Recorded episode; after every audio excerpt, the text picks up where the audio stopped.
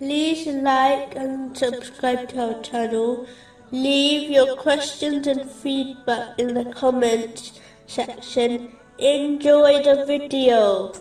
Moving on to chapter 68, verse 51. And indeed, those who disbelieve would almost make you slip with their eyes. A Muslim should always support what is right and beneficial, irrespective of who is involved or organizing it, and never strive against it in any way, whether this is externally, by openly rejecting it, and unconstructively criticizing it, or internally, by pretending to support the project, but secretly plotting against it, and putting people off, who are part of it, through their negativity. If a Muslim cannot honestly take part and aid in things which are good, the least they can do is not oppose it, either externally or internally. It is important to note that those who plot evil things will be encompassed by its evil consequences, even if this punishment is delayed and not obvious to them.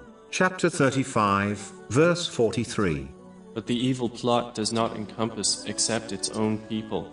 Moving on to chapter 68, verse 52. But it is not except a reminder to the worlds. This verse indicates the importance of implementing the teachings of Islam as reminders, namely, glad tidings and warnings, only benefit the person who acts on them.